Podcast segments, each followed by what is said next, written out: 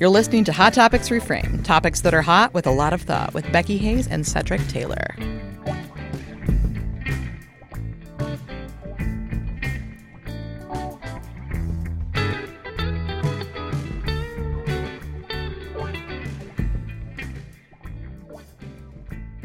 We are talking about a very hot topic. It's critical race theory, and it's been bobbling around on all kind of media sources for gosh, like the last six months. And so we're here to talk about that today. And we're gonna try to kind of de demystify it because there's a lot of you know misnomer it's like one of those i don't know if anybody's ever watched the princess bride it's like i don't think that means what you think it means type of situation regarding critical race theory and uh, that's what we're starting off with but i will um, let you, Cedric, begin because you just gave us a talk about this. Yeah. So go ahead. Yeah, I did. Long story short, I was asked to do some sort of presentation on critical race theory on campus. The day before the presentation, somebody from the broader community had called the department. The person was desperately wanting to find out whether critical race theory was being taught at Central Michigan University. Yep, I heard about this as well. Hysteria. Yeah. According to a Media Matters survey, a certain conservative major cable news outlet mentioned critical race theory 1,300 times in less than four months. As of today, 165 local and national groups are trying to disrupt, or block lessons on race. 27 state legislators, including Michigan, have introduced bills banning critical race theory from public schools, along with other discussions about racism. Five states Idaho, Iowa, Oklahoma, Tennessee, and of course, Texas have successfully signed these bills into law. So, what I find interesting is that most of the discussion that I've read about is really um, more about the fact that you know they're not allowing the whitewashing of history anymore, which has nothing to do with critical race theory. It's more of uh, I mean, it has something to do with that. I should back that up, but it, it's it's real. It's not critical race theory. They're just not allowing the only you know the oppressors to only be the ones who are telling the story. Mm-hmm. You know, mm-hmm. just like we have Indigenous Peoples Day now instead of Columbus Day because Columbus came over and committed genocide, and why are we giving him a whole day about that? And paying attention more to Black, Indigenous, and people of color. So making sure that their stories and their narratives and what's happening to that group of people have are, are getting centered. And so, I mean, that seems to me that that that critical race theory that's that's kind of separate, but that's that's what they're calling it. it just makes me like I'm stuttering now because I'm like that's that's not what that is. Um, that is just teaching history from multiple perspectives and decolonizing education. And that's the actual term, everyone. It's called decolonizing education. But there um, is so much backlash and focus on this like supposed critical race theory. Critical race theory emerged in the tail end of the civil rights movement. And you had these legal scholars, and Becky knows all about this. She's a criminologist. They wanted to figure out why is it that despite all of the gains of the civil rights movement, the condition, the circumstance of African Americans seemed intractable. Yes, the voting rights law had been passed, Brown versus Board of Education, that was a monumental step forward. But looking at the circumstance of African Americans, we still see significant gaps. So what they did was to look into how is it that the legal system was complicit in maintaining some of these sorts of disparities. Yeah, and so I just went and looked at my phone. I was totally listening, but I was trying to re- remember the book from a mentor of mine uh, when I was at UF, uh, Katheryn Russell Brown. And she was she, she wrote the color of crime and she talked very in depthly about the criminal black man and like how the media perpetuates that imagery. Amazing scholar. And if you're listening to this katheryn russell brown i love you. Uh, so she was on my dissertation committee and you know um, i asked her to be on there because like I was really interested in law and society at that time, and so yeah, this is uh, not just because I'm a criminologist, but it's it's one of my main areas. So it really has its depth in law, and it's it's about mass incarceration. It's about how society has created all of these laws and policies that are focused on people of color, Black, Indigenous, and people of color uh, largely. How the war on drugs was very obviously. Don't even get me started on the 10 to 1 law. Like, are you flipping kidding me? You want to tell me that America wasn't like the war on drugs wasn't straight up racist in America is ridiculous when the 10 to 1 crack cocaine law existed?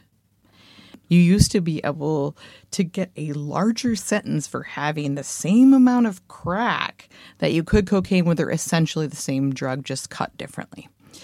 So, yeah, and then eventually they realized, oh, yeah, no, there's too many problems with that. We can't do that. It is racist. Sorry. Okay, yeah, no, never, never mind. We won't do it anymore.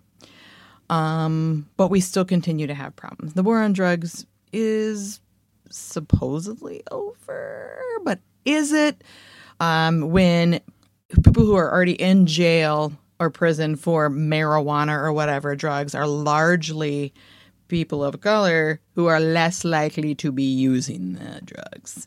So, you know, if you're white and you use drugs, you might get away with it. If you're a person of color and use drugs, uh, especially black folks in our in U.S. society, Hispanic as well, like or I was told earlier that Hispanic is no longer a term that's appropriate by my students. They said it's it's a harmful term that's what the research says. So I'm back that up.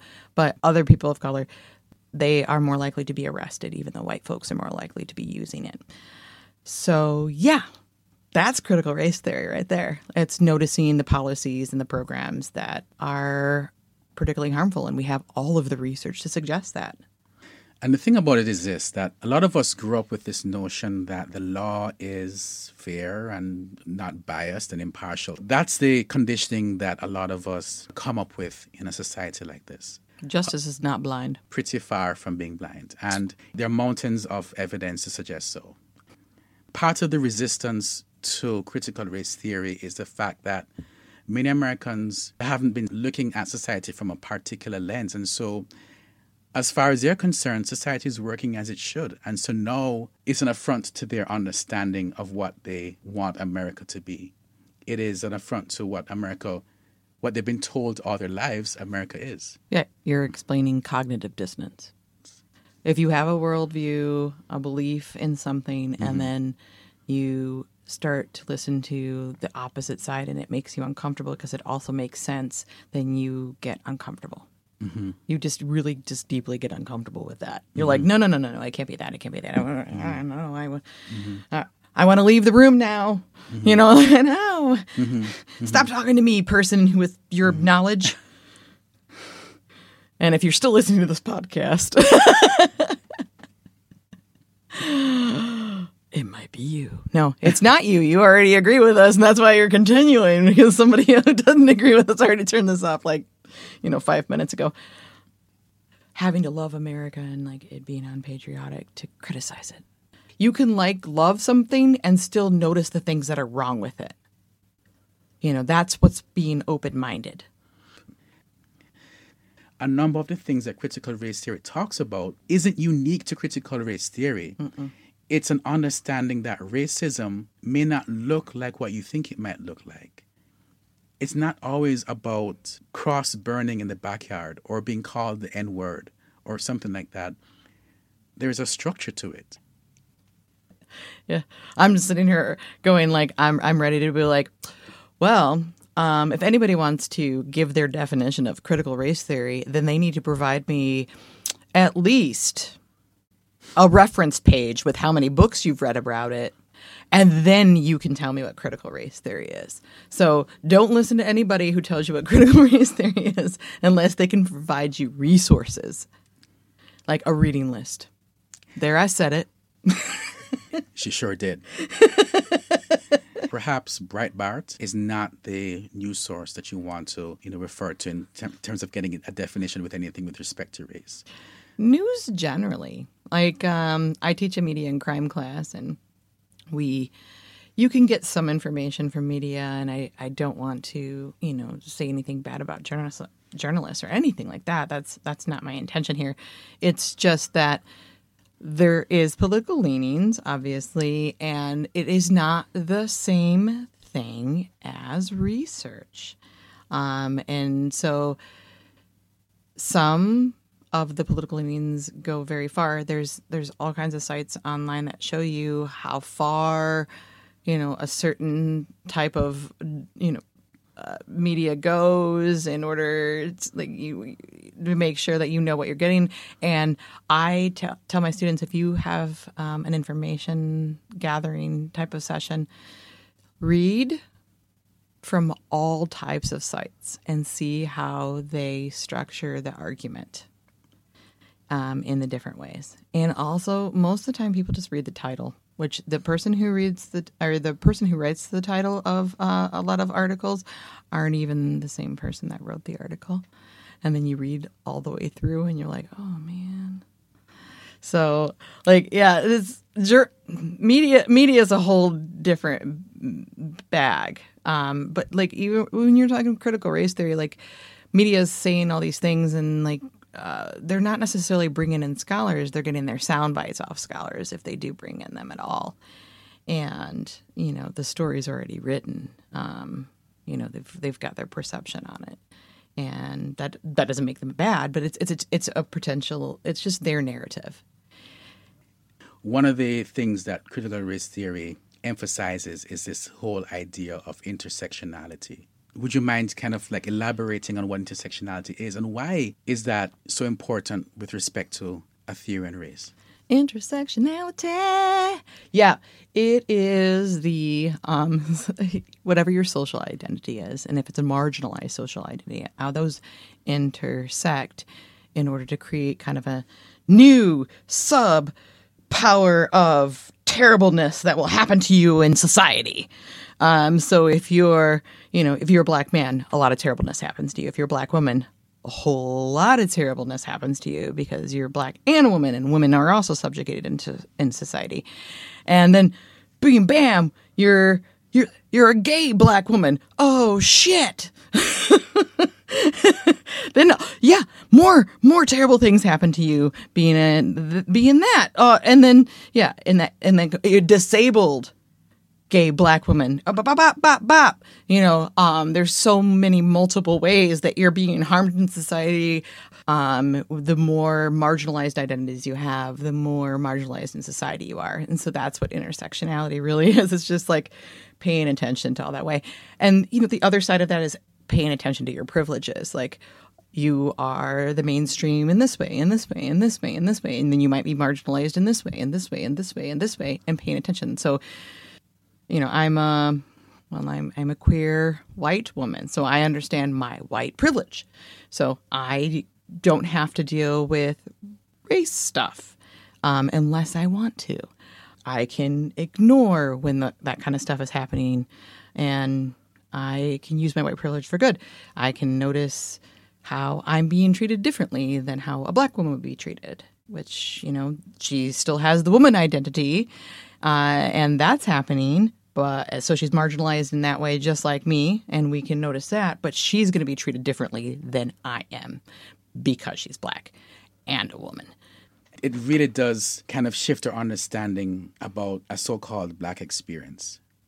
There's a temptation for many people to assume that the commonalities among every single black person are greater than, than what actually exists. Becky mentioned sexuality, she mentioned class. Well, you mentioned sexuality. Class is also an issue. Yes, of course. Sorry. Yeah. Um, and of course, gender. And that's, I think, one of the, the strengths of this sort of approach it really forces us to think about how racism has these sorts of differential effects based on these sort of identities that Becky had spoken about. I did talk about ability too. Disability. And ability, yep. yes, yes. Something that that really, one's kind of invisible still right now. Yeah, absolutely. One of the things about critical race theory that has gotten a lot of flack is the imagined impact on youngsters and children. I want to um, give the most wholesome, cute story. Um, they taught civil rights at um, my partner's daughter's school last year, and they had to do like a response, and she did a little video. And her video made me cry my my eyeballs out because they were talking about MLK and whether or not you know like you know MLK and this is stuff and civil rights blah blah blah and are you you know has it has it changed um and she as uh, she was 6 she's 6 she was 6 at the time cuz she just she turned 7 today. Um she's 6 she was like no no it hasn't changed.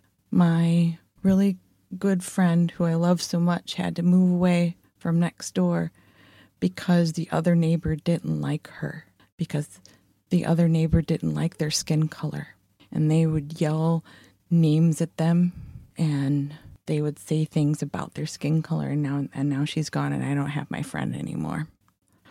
And I started uh, bawling and we, we know when, when that happened and we had um, tried to help her help with that. I'm gonna cry. um, it was it was bad. It was bad. Lots of stuff happened there. That's for another day. But um, it was she as a six year old.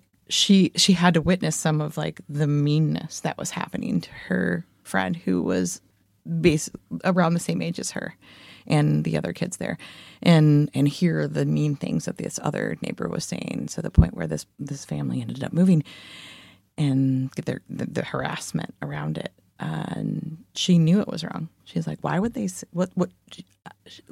What's this word?" And I was like, "Oh, don't say that word." It was the N word, and I was like, "Ah, oh, yeah, um, that is not a nice word, and that is this. This is the reason why this is happening."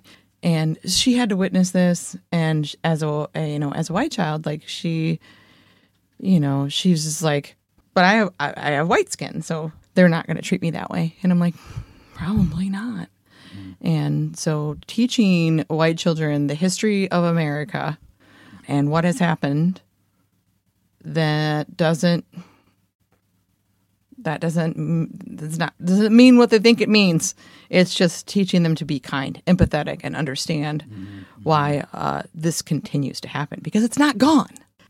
The concern that a lot of parents have, it really is about how race is discussed in these sort of settings. But they've never had any problem, and sorry to interrupt, like they've never had any problem with how the courses have been taught already, where they're whitewashed, like where history is just like Columbus ruled the day and all these things. Like they've never had a problem with that until we're like, no, we don't need just African American History Month in February and a Women's History Month in March. It should probably be year round. Um, you know that it's just not just centering white cis het men's experiences in all things. This is a long time coming. We want change. Uh, it is extremely unlikely that critical race theory is being taught to children in K through 12. Yeah, elementary school in and secondary and, and secondary school, yeah. It but is unlikely. It's it's it, it's not. I really don't think so because it's a very complicated aspect of theory. All they're doing is more inclusivity regarding the full education. And actually, some of those things were already being taught. They just weren't taught as extensively or centered in the same way that they're being centered now because there's a certain amount of acknowledgement uh, that this is what happened and let's focus more on what we did wrong and what was going on and make sure that we're acknowledging that. You had political operatives who were looking for the perfect wedge issue. Critical race theory is really and truly that boogeyman that that has worked to great effect. And the thing about it is they do this because it works. Inject race into the discussion and things change feminism too.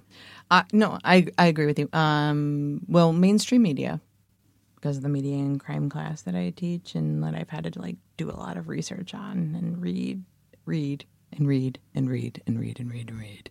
I read about hundred books a year. I'm not kidding, folks. It's too many reading. Um, but there is a connection with media and politics, and mainstream media in particular. It is connected in the way that they do intentionally choose the topics that they're going after and the way that they're going to go after them. They do. And um, so this is one of those. Um, yeah. It, it, it just is. But they they need people to watch. They need people to read. They need clicks. They need likes. They need they need all of that. Um, it's it is still capitalistic. They need money. They need revenue. Uh, they do. It's not the same thing as research. I do think that those political interests know this, exactly what you've been talking about. They know that the media will take this and run with it. And what they are successfully doing is poisoning, making toxic every discussion about race. A number of different things that have nothing, and you said it earlier, that have nothing to do with critical race theory has been lumped in. Any discussion of race has now been made, or it, the plan, I believe, is to make it toxic just in time for the midterms next year. Do you think it's intentional entirely? You do? I believe that. Or that it's, there's just a lot of people that are, you know, I guess pawns in the game too. So like this I think some of the people that are engaging in these discussions are believing what other people are telling them. I honestly I do believe it's manufactured. I do believe that mm-hmm. they've thought about this. They yeah, have that's... cultivated it. And I yeah. believe that the timing of it is just so interesting. Critical race theory has been around. I know since the 1970s. Yeah, if I'm not mistaken. Yeah, well, I I, I don't know the exact date, right. but I I know that I've known about it for the last 15 years, and I found it really funny that it was brought out recently, and now it's like a a problem. I think too, it has a chilling effect. People are going to be less willing to talk about these sorts of things it's a classic divide and conquer strategy. Yeah. It's a wedge issue.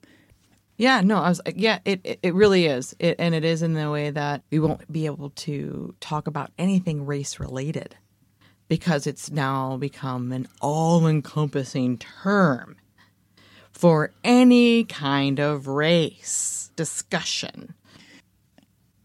What do we do about things like this concept being weaponized? we saw it with feminism, mm-hmm, still, and we're seeing still continues, yeah. and it and it still continues. Where do we go from here? Education for for me, people have to be open minded and listen.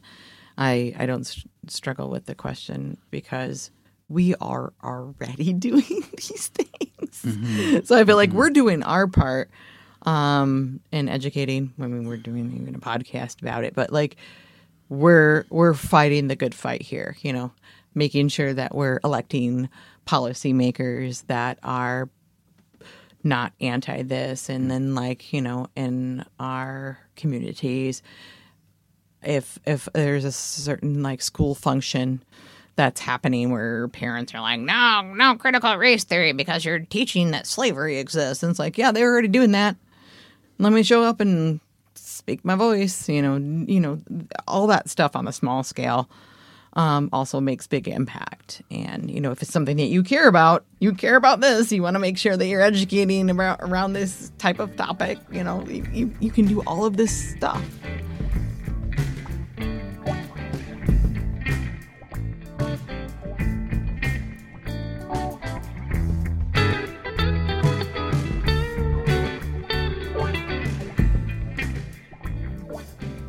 This has been another fascinating conversation with Cedric Taylor and. I guess my name is Becky Hayes. Yeah, that's my name today. And uh, tune in next time for another hot topic. Thanks everybody for listening, and we'll see you soon. Yeah. Yeah. yeah thank you.